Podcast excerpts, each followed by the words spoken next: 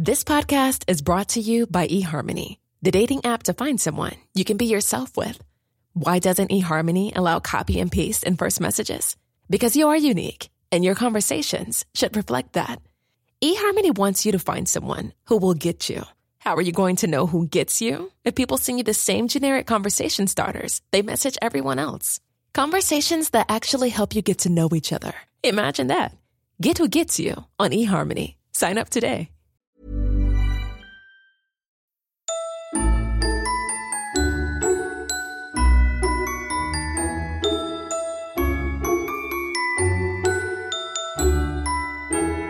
Bonjour à toutes et à tous et bienvenue sur le calendrier de l'avant du podcast Calcio et le podcast 100% foot italien.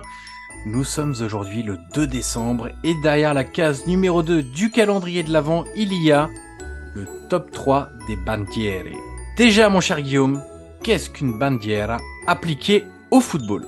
Alors, écoute, une bandiera, littéralement en français, ça veut dire drapeau. Donc, euh, donc ça donne déjà l'image du joueur que peut être et qui peut être une bandiera. Une bandiera, c'est un, un joueur qui a joué pour un seul club, qui lui a été fidèle euh, malgré les difficultés, malgré les tempêtes.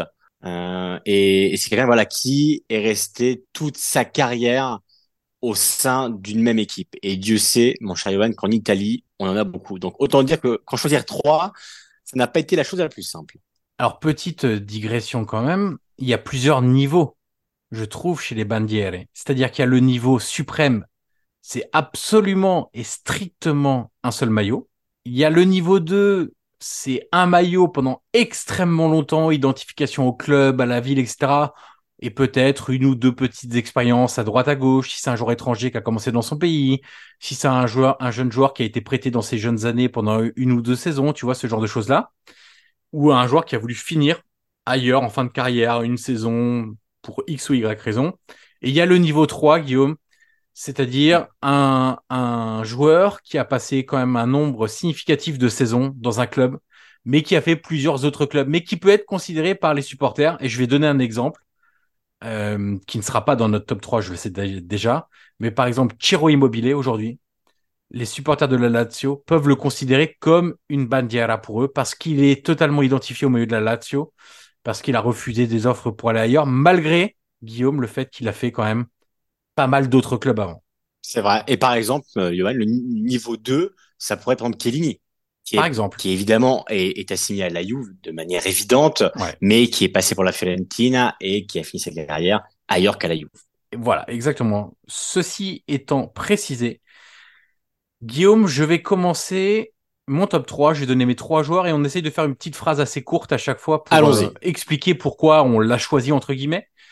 Donc sans ordre hein, spécifique, Paolo Maldini, euh, parce que c'est évidemment un nom très spécial à Milan, parce qu'il n'a porté que le maillot milanais, parce que c'était un, un capitaine exemplaire, parce que c'était aussi un formidable joueur et ça compte quand même énormément, parce que ça a aussi été un...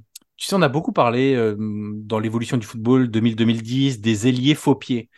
Et en fait, c'est quand même un des rares latéraux qui a joué faux pied quasiment durant toute sa carrière. C'est-à-dire que c'est un droitier Maldini qui a joué latéral gauche et aussi ensuite dans l'axe, mais qui avait une dextérité incroyable des deux pieds pour euh, justement jouer à, ce poste de latéral gauche en étant droitier. C'est aussi l'homme des grands rendez-vous et il y en a eu à Milan des grands rendez-vous, mon cher Guillaume. Le numéro 2, dans, dans ma liste, hein, mais sans, sans ordre précis, Javier Zanetti, alors pour sa coupe de cheveux impeccable, Guillaume, ça bouge pas. Hein. 30 euh, ans de carrière, la même encore coupe de cheveux. Exactement, encore aujourd'hui. Incroyable.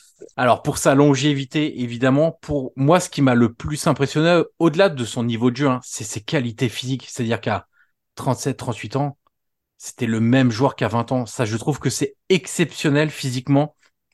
C'est chevauché sur le côté droit ou au milieu de terrain, parce qu'il a eu plusieurs postes, aligné parfois à gauche également. Mais je trouve que réussir à être aussi dominant physiquement à tout âge, tout au long de sa carrière, c'était incroyable. Et puis son état d'esprit, ça a rarement été un mec qui a fait des vagues plutôt positifs, à désamorcer les conflits dans un match, etc. Le dernier nom, Francesco Totti, parce qu'il représente Rome à lui tout seul, parce qu'il est plus important que le pape dans cette ville, parce qu'il a porté qu'un seul maillot, comme Paolo Maldini, alors que Javier Zanetti a commencé en Argentine, Euh, parce que Totti, c'est aussi le refus du Real Madrid, de, des gros contrats, d'impossible éventuellement, pourquoi pas Ballon d'Or s'il avait joué au Real Madrid, sa longévité, ses qualités footballistiques, son côté euh, technique associé à la vision du jeu. Incroyable de ce joueur. Donc voilà, mon top 3 et le tien maintenant, mon cher Guillaume. Eh ben écoute, c'est le même. Donc euh, à part te paraphraser, ça va être euh, ça va être court, mais euh, Paolo Maldini, évidemment, tu l'as dit. ce que je rajouterai à tes propos, c'est l'histoire de famille aussi, évidemment. Avec son père Cesare, on parle quand même de six des champions à eux deux. Paolo, c'est 5 de 89 à 2007. l'exemplarité, la longévité, la coupe de cheveux aussi, Johan, sa belle crinière pour le Maldini, on peut pas, on peut pas le mettre. Et tu sais, moi j'ai l'album Panini de Maldini de toutes ces saisons et, et tu vois quand même quelqu'un qui ne bouge quasiment pas. Hein. Donc euh, exceptionnel, hein, Paolo Maldini. Javier Zanetti, euh, tu l'as dit. Euh, je rajouterais, tu l'as brièvement mais l'exemplarité du, du joueur. Au-delà de ses chevauchés qui m'ont marqué aussi, hein, vraiment quand il partait ballon au pied dans l'axe, un repique à gauche, c'est vraiment quelque chose d'exceptionnel. Mais, mais Zanetti, c'est vraiment aussi un point commun avec Maldini, c'était vraiment ce, ce côté fair play. Euh, je me souviens beaucoup des deux. Euh, bah, tu sais, quand ils s'échangeaient les fagnons en début de match, il y a toujours beaucoup de sourire, beaucoup de respect entre les deux. Et, et c'est vraiment deux, deux légendes euh, et deux grands capitaines des deux clubs de Milan. Et, et c'était évident de les mettre dedans.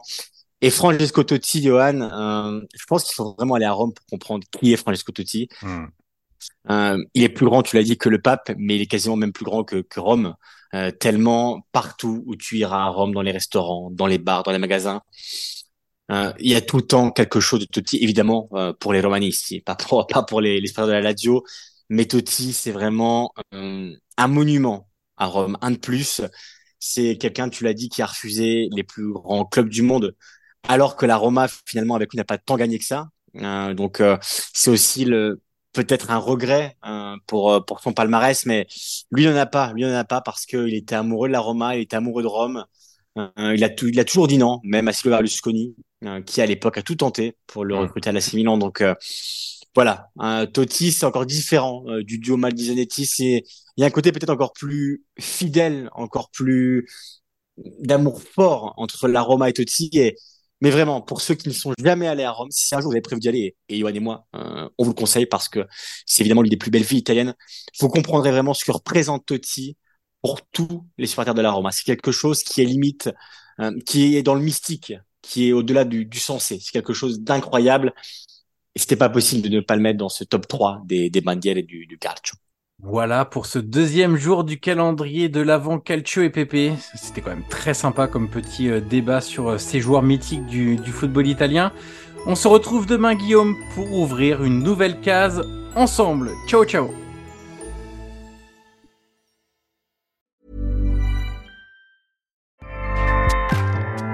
ACAST powers the world's best podcasts. Here's a show that we recommend. This is Roundabout Season 2, and we're back to share more stories from the road and the memories made along the way. We're talking rest stops, if we're stopping to get gas. You will be timed. you will be for sure. Misguided plans. I grew up in the city, so I have like, you know, a healthy fear of real extreme darkness. this was like wilderness a lot of laughs. Y'all weird, but you, yeah, you, you were different. Like you were real different, bro. I can't really put my finger on it. And so much more. Just goes to show that unexpected yeah. things sometimes are the best when it comes to a road trip.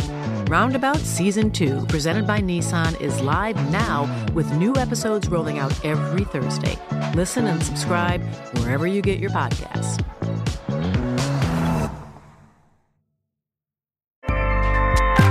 ACAST helps creators launch, grow, and monetize their podcasts everywhere. ACAST.com.